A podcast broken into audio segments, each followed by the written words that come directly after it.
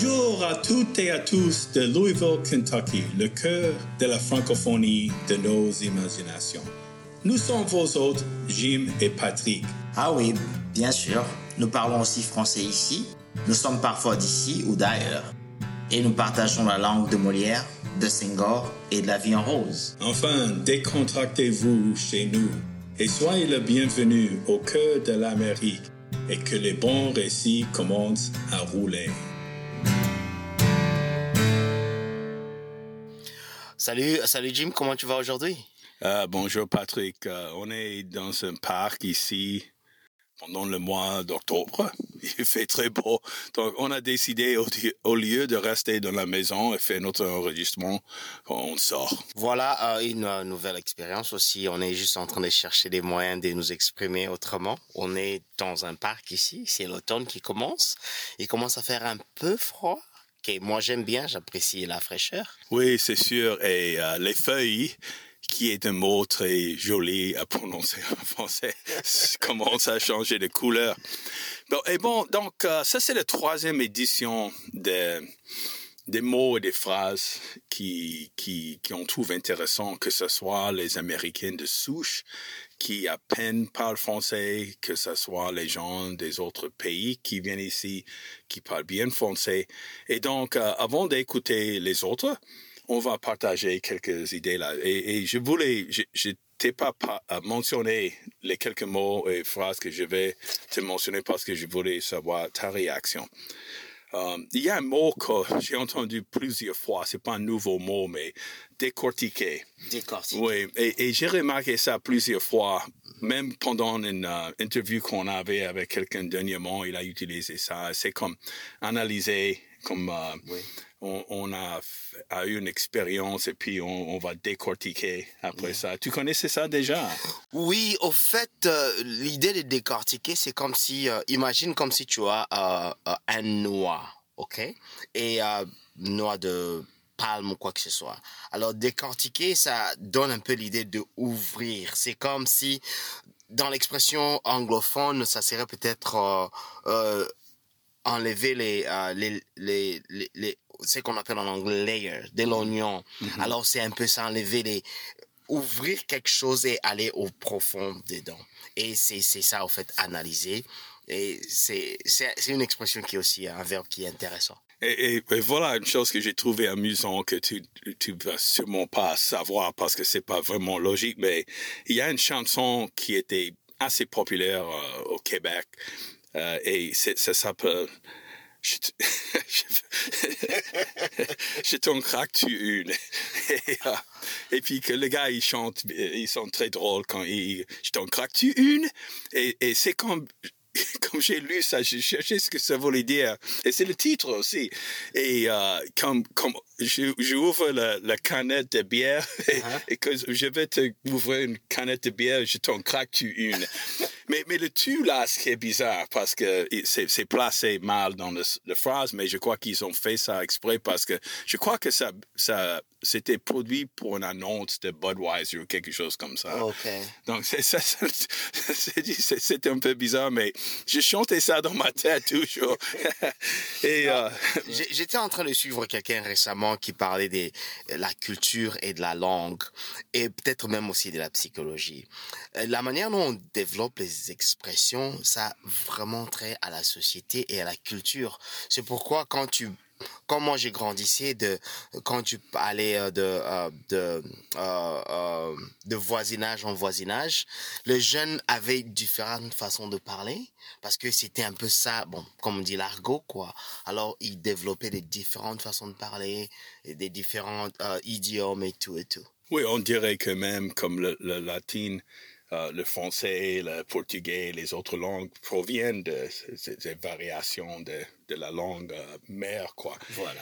euh, maternelle. Et un, un autre qui, c'est la soupe to- tonki- tonkinoise. Et c'est la soupe vietnamienne. Ok. Et c'est la soupe la plus connue que ceux qui, qui aiment la nourriture, la cuisine vietnamienne. Mais j'ai trouvé le mot tokinoise, euh, la soupe tokinoise être un peu euh, intéressant comme mot. Et donc, euh, Mais, mais euh, je sais pas si tu connais ça. Non, je ne connais pas ça, mais l'expression de la soupe, c'est, c'est, ça vient de, ma, de différentes manières. Tu peux dire que ah, bah, ça c'est de la soupe, c'est pour dire que c'est quelque chose qui n'a pas vraiment de fondement, c'est beaucoup de mélange. Mais tu peux aussi dire que c'est de la soupe parce que tu as fait avec ce que tu avais. Alors tu n'avais pas d'autre option, il n'y avait pas d'autre opportunité, alors tu, tu as amalgamé des histoires, tu as amené beaucoup d'histoires ensemble. Alors ça peut avoir une connotation négative, ah ça c'est de la soupe, ça c'est rien ça. Ou alors quelque chose de positif, c'est-à-dire qu'on n'avait pas beaucoup d'autres options, alors nous nous sommes débrouillés avec les moyens de bord, nous avons fait de la soupe. Oui, et euh, je mange euh, la soupe euh, vietnamienne ici euh, à Louisville assez souvent. Et ici, on juste dit, je prends le fa, et c'est le pH, ou c'est le, le, plat ou le, le, le, soupe qui est plus, le plus connu chez les... les... On, a, on a pris ça avec toi, il y a des, il y a des slam bob oh, oui, oui, oui, oui, d'accord, tu, tu, te rappelles maintenant. Et donc, tu vas là-bas au Canada, au, au Québec, là, ils, je ne sais même pas s'ils connaissent le mot fa, on dit la soupe tokinoise. Bon. Et donc, euh, un autre mot qui est intéressant, c'est gazouiller. Je ne sais pas si tu as entendu ce mot. Je... Non, gazouiller, non, non. Je ne sais pas si ça a trait à, à la gasoline ou à quoi que ce soit. je n'ai pas du tout. Mais, mais c'est intéressant, Patrick, parce que normalement, tu connais les, les mots comme ça. Mais gazouiller, une gazouille, c'est comme le, le oiseau fait. OK. Et donc, le mot qui remplace tweet, le Twitter, okay. c'est gazouille et gazouiller. et donc, c'est pas utilisé aussi communément comme um, tweet, Twitter, okay. tweet. Moi, j'ai Mais... même entendu les gens utiliser ça. Ils ont francophonisé tweeter. Tweeter. Oui, ça a tweeté, mais euh, les, les, Canadiens, ils trouvent toujours une, une, alternative, même si on ne l'utilise pas toujours La de temps résistance. en temps. Oui, gazouille, une gazouille, quoi. Et, et même, même, je crois que comme les mots comme ça, comme, comme gazouille, feuille, la prononciation, comme toi, tu apprends le français depuis toute ta vie, mais je crois que chez les anglophones ou même les, les, les gens qui apprennent le français plus tard, ce, ce sont les sons de, que tu connais depuis toujours, Patrick. Mais quand on dit une chose comme magouiller, euh, gazouille, des choses que ça, ça fait euh, un peu bizarre dans nos bouches, quoi.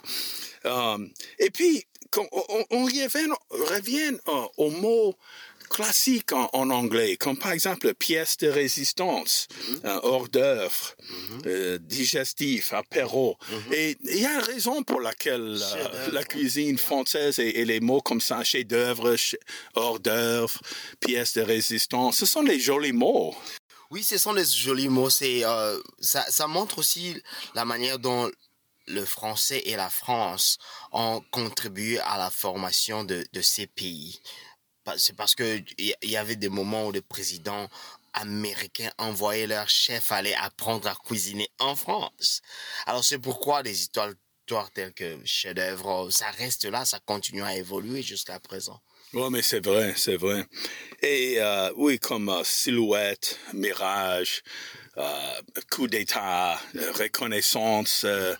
Euh, renaissance, euh, même, même les choses comme euh, avenue, boulevard, boulevard. on dit avenue, boulevard. boulevard. Mais comme tu dis, comme une formation, le boulevard, les avenues sont les choses qu'on a de, de, depuis le, dit, la construction de, de, la société, quoi. Oui, oui, depuis la construction, le début de, notre société ici, nous avons importé beaucoup d'idées francophones ici aux États-Unis. Mais c'est pourquoi nous avons de, des villes qui sont francophones. Ah, mais nous sommes à Nous avons, mais qui est actuellement pour les francophones, les français, ça sera Louisville, la ville de Louis. Et, et on, on, a, on a Lafayette, beaucoup d'autres histoires. Et, et, et entre Louisville et Francfort, qui, il y a Versailles. Oui, on dit. OK, Vers, Versailles, Versailles. Yeah. On dit Versailles. Oui, voilà, voilà. Bon, on, on, a américanisé Versailles. Bon, on va écouter euh, les participants. Uh, il y a beaucoup de débutants là et c'est intéressant comme les gens qui sont juste en train d'apprendre le français, qui n'ont pas, qui, qui choisissaient comme une petite expression, un mot. Donc, euh, écoutons alors. En tout cas, oui, ravi d'écouter. Écoutons.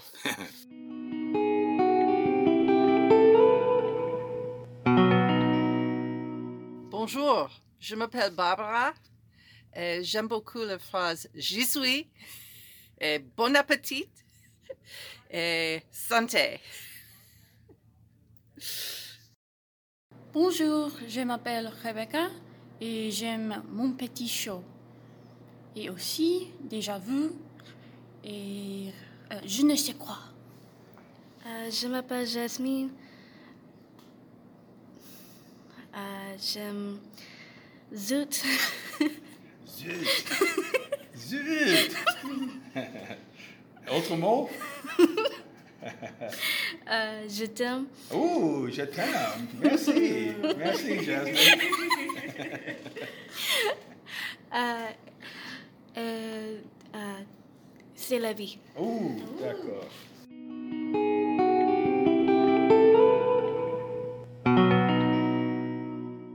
Bonjour, je m'appelle Baptiste, je viens de Rennes. Euh, J'aime les galettes de saucisses. Allez Rennes. Tu es, tu es un footballeur, donc c'est pour ça que... Ouais, ouais, ouais. D'accord. Bonjour, moi c'est Tom. Euh, je- ma, mon expression préférée c'est je fissure. Je vous laisse essayer de, trouver ce que ça veut dire. Et je, vous pouvez me suivre sur 80 Frenchies. Bon, peut-être qu'il y a des gens qui vont comprendre ça quelque part. Merci les gars. Bonjour, je suis Brandy et mon phrase préférée est Il y a quelque chose. Aussi, j'aime les phrases C'est fou, c'est bon. Aussi, je suis en train de faire quelque chose. Bonjour, je suis Tom. Je suis fatigué. Bonjour, je m'appelle Braden. Euh, J'aime comment allez-vous? Bonjour, je m'appelle Geneviève. J'aime chercher la femme. Bonjour, je m'appelle Brooklyn. J'aime Sherry.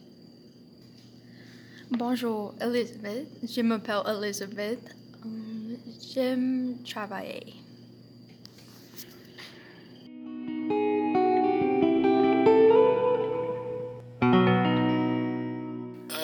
Je m'appelle Raphaël Moutepa et je suis professeur de sciences sociales à West Virginia State University.